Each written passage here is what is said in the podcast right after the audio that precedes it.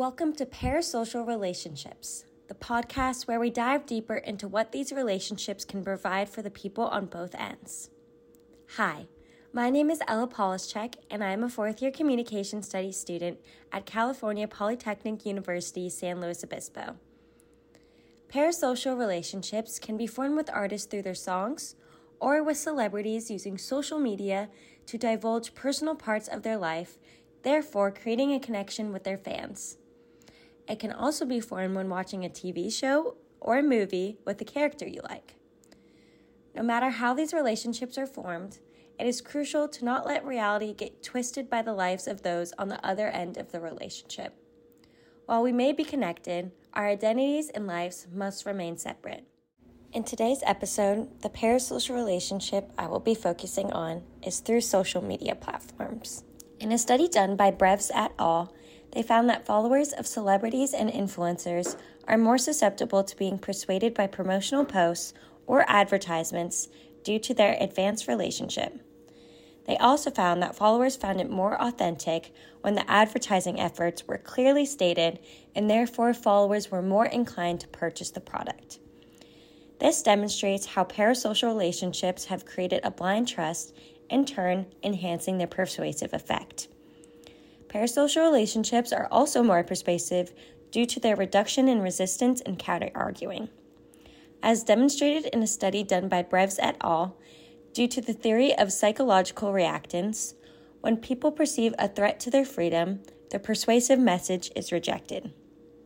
Additionally, due to the trust formed between both parties in parasocial relationships, negative thoughts are less likely to occur following a freedom threatening message such as advertisements. Today, the most common social media platform where we see parasocial relationships being formed is TikTok. To learn more about TikTok and how TikTok influencers are forming parasocial relationships, I decided to interview Mia Lind. Hi, I'm Mia Lind. I'm 24 years old and I live in Los Angeles and I am an influencer. So I got started as an influencer when I was a senior at, at the University of Southern California. I graduated in 2021, but in my second semester senior year, I posted a TikTok that went viral. I had gone viral a few times before, um, but it was in the pandemic when I think we were all stuck and looking for something to do and turning to social media for that. Um, but even further than that, I was definitely looking for a way to get back in control with the pandemic. I think we all kind of felt that loss. And I grew up as a dancer, so I really lost that ability to have an outlet through some kind of physical movement right. because dance classes were all gone and you know everything was shut down practically. So I started going on four mile walks, which is just a loop in my neighborhood. And I started to kind of create like an outline of things that I would think about um, to make sure that I wasn't going into like a negative space in my thoughts. Everyone was really stressed at the time, and I definitely was as well. So, anytime I was alone with my thoughts, away from social media and away from like Netflix or whatever I was binge watching at the time, um, I would get really stressed and I would think about, you know, everything that's going wrong in the world. So I started to think about things that I could be grateful for in my life. And I was about to graduate from USC. So I started to think about my goals and what I wanted to do next and what I wanted to do after graduation. And then I would kind of turn the corner around the end of my walk and think about, you know, things I was confident for. And I started calling them my hot girl walks. And my sorority sisters were like, you should post that on TikTok. I love that. And I kind of like refined like those little three pieces. And I posted a TikTok about my four mile hot girl walks. And I would say you can only think about three things things you're grateful for, your goals, and how you're going to achieve them. And lastly, how hot you are.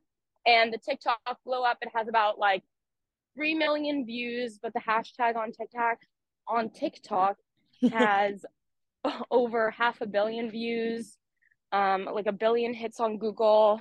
It's been covered by media outlets like Vogue, Cosmopolitan, CNN, Fox. So it's been covered by pretty much every major news outlet. Um, and that's really how I got started as an influencer. That was in January 2021, and it just continued to really just grow. And it's been kind of crazy, but a lot of fun.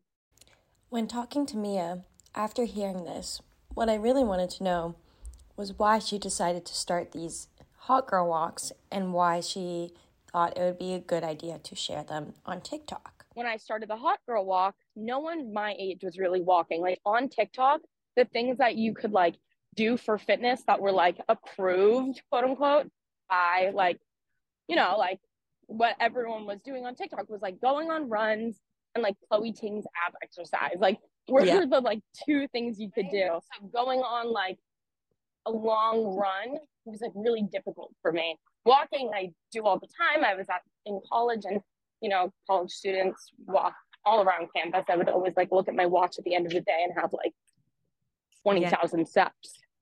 Prior to my interview with Mia, I decided to look up her TikTok to gather more information, and I saw that she had done a partnership with Too Faced. So I asked her about it. The Too Faced one was actually particularly interesting because I wasn't directly paid for that. Like okay. they didn't pay me. Um, and that's kind of like a interesting handoff between like influencers and brands where sometimes they'll like pay you for sponsored content. And a lot of the times they'll just like send stuff over. And I just like if I'm like, oh, like I'm interested in this, I'll be like, yeah, sure, send it to me. And then if I try and I don't like it, like it like I'm not gonna post about it. And even like if I like I won't even start like a deal on a sponsored post if I don't believe in the product itself. Like mm-hmm. there's I get a bunch of people asking me to post stuff like every day. And they're gonna pay me this amount. They're gonna pay me this amount. Like, and some of it I'm like this one. One I don't even think my followers are like this isn't gonna resonate. Like it's gonna do poorly. Like, I what why would I bother with that? Two. Sometimes like I look at the messages of the company and I'm like I don't really want to be associated with that. I have like a very strong like female empowerment and physical and mental wellness mm-hmm. message. So I'm pretty picky about that. And like Too Faced, uh, they have like a very like strong like presence and a really solid message. They're owned by like Estee Lauder, which is another like really great company. And they actually invited me down to Orange County where they did like this big trip, and no one on the trip was paid to be there, but they paid for like like travel, like they paid my Uber, they paid for my hotel, and they like gifted me a bunch of stuff. And so they didn't like technically like pay me, but in a sense, like you feel like obligated to post or you have some kind of attachment now to the brand that right. was like further than before. Like before, like Too Faced, like like I love Too Faced. I even like I think I like shouted them out on like sure. a few different a few different TikToks where because I used to use their better than sex mascara all the time. I still do, and I have this like palette that I use. But then once they invited me, they gave me a bunch of makeup, so I got to like try it all. I'm like, oh my gosh, no, I actually do love this. Like the packaging is like so cute and like on like on theme to everything that I do and everything that I stand for. So it's like definitely like an interesting relationship. And I think that a lot of like followers are pretty aware and I try to make it like clear like like they invited me to this I'm here on this Too Faced trip like of course I'm to post something about Too Faced but I'm not to just post like BS like I use like other like products like in that video I'm like you know if I'm to use the product and I like it I'm to post it and I genuinely do like all that product but it's definitely you have to be very like selective about it after hearing this I was curious. Where do parasocial relationships fit into all of this? Well, I think there's definitely a balance between the two where I've absolutely seen the case in some of my followers where they're like, oh, you believe in this? Okay, absolutely. I'm going to buy it right now. And then other ways, it's like almost subconscious where you start to associate the brand with a certain thing or a certain person and you when you see it next out in the store you start to like naturally like associate with that brand. You're like, oh yeah, like, you know, I saw this girl did this and like, oh, I'm seeing it now all the time in the store. I'm gonna get it. Like, and I also think that there's like what's so interesting about like being an influencer is people a lot of the times I think look to shortcuts and look to like, oh, is this the answer to like XYZ? And I think like as an influencer, I do my best to be like, you know, like like this is what I'm gonna like use, but I am this way because of like this, this, or this. And I see this a lot with like more like other influencers, but yeah, there's definitely a relationship there where not every single thing that I post and other influencers post is like branded or sponsored. But I think the more that people are exposed to sponsored content and you have to put sponsored, you have to put hashtag ad on videos, people are starting to pick up on, okay, well, you know, they're going to post these, but then they're also going to post these ads. And people are a lot more, I think, selective and like saying, like, if it's a very clear ad and you can tell, like, there's some kind of script, there's a discount code, and you can tell there's like, it's like slightly artificial because that's what brands, you know, that's what they want, which mm-hmm. I totally understand. Um, you kind of can use your own judgment there. And I see people doing that a lot more now. And so a lot of the times there's not like a direct like correlation between an influencer posting something and someone buying the product like that funnel like the bottleneck is not as clear. And i know a lot of that's like a big discussion right now in like the Tarte dubai trip.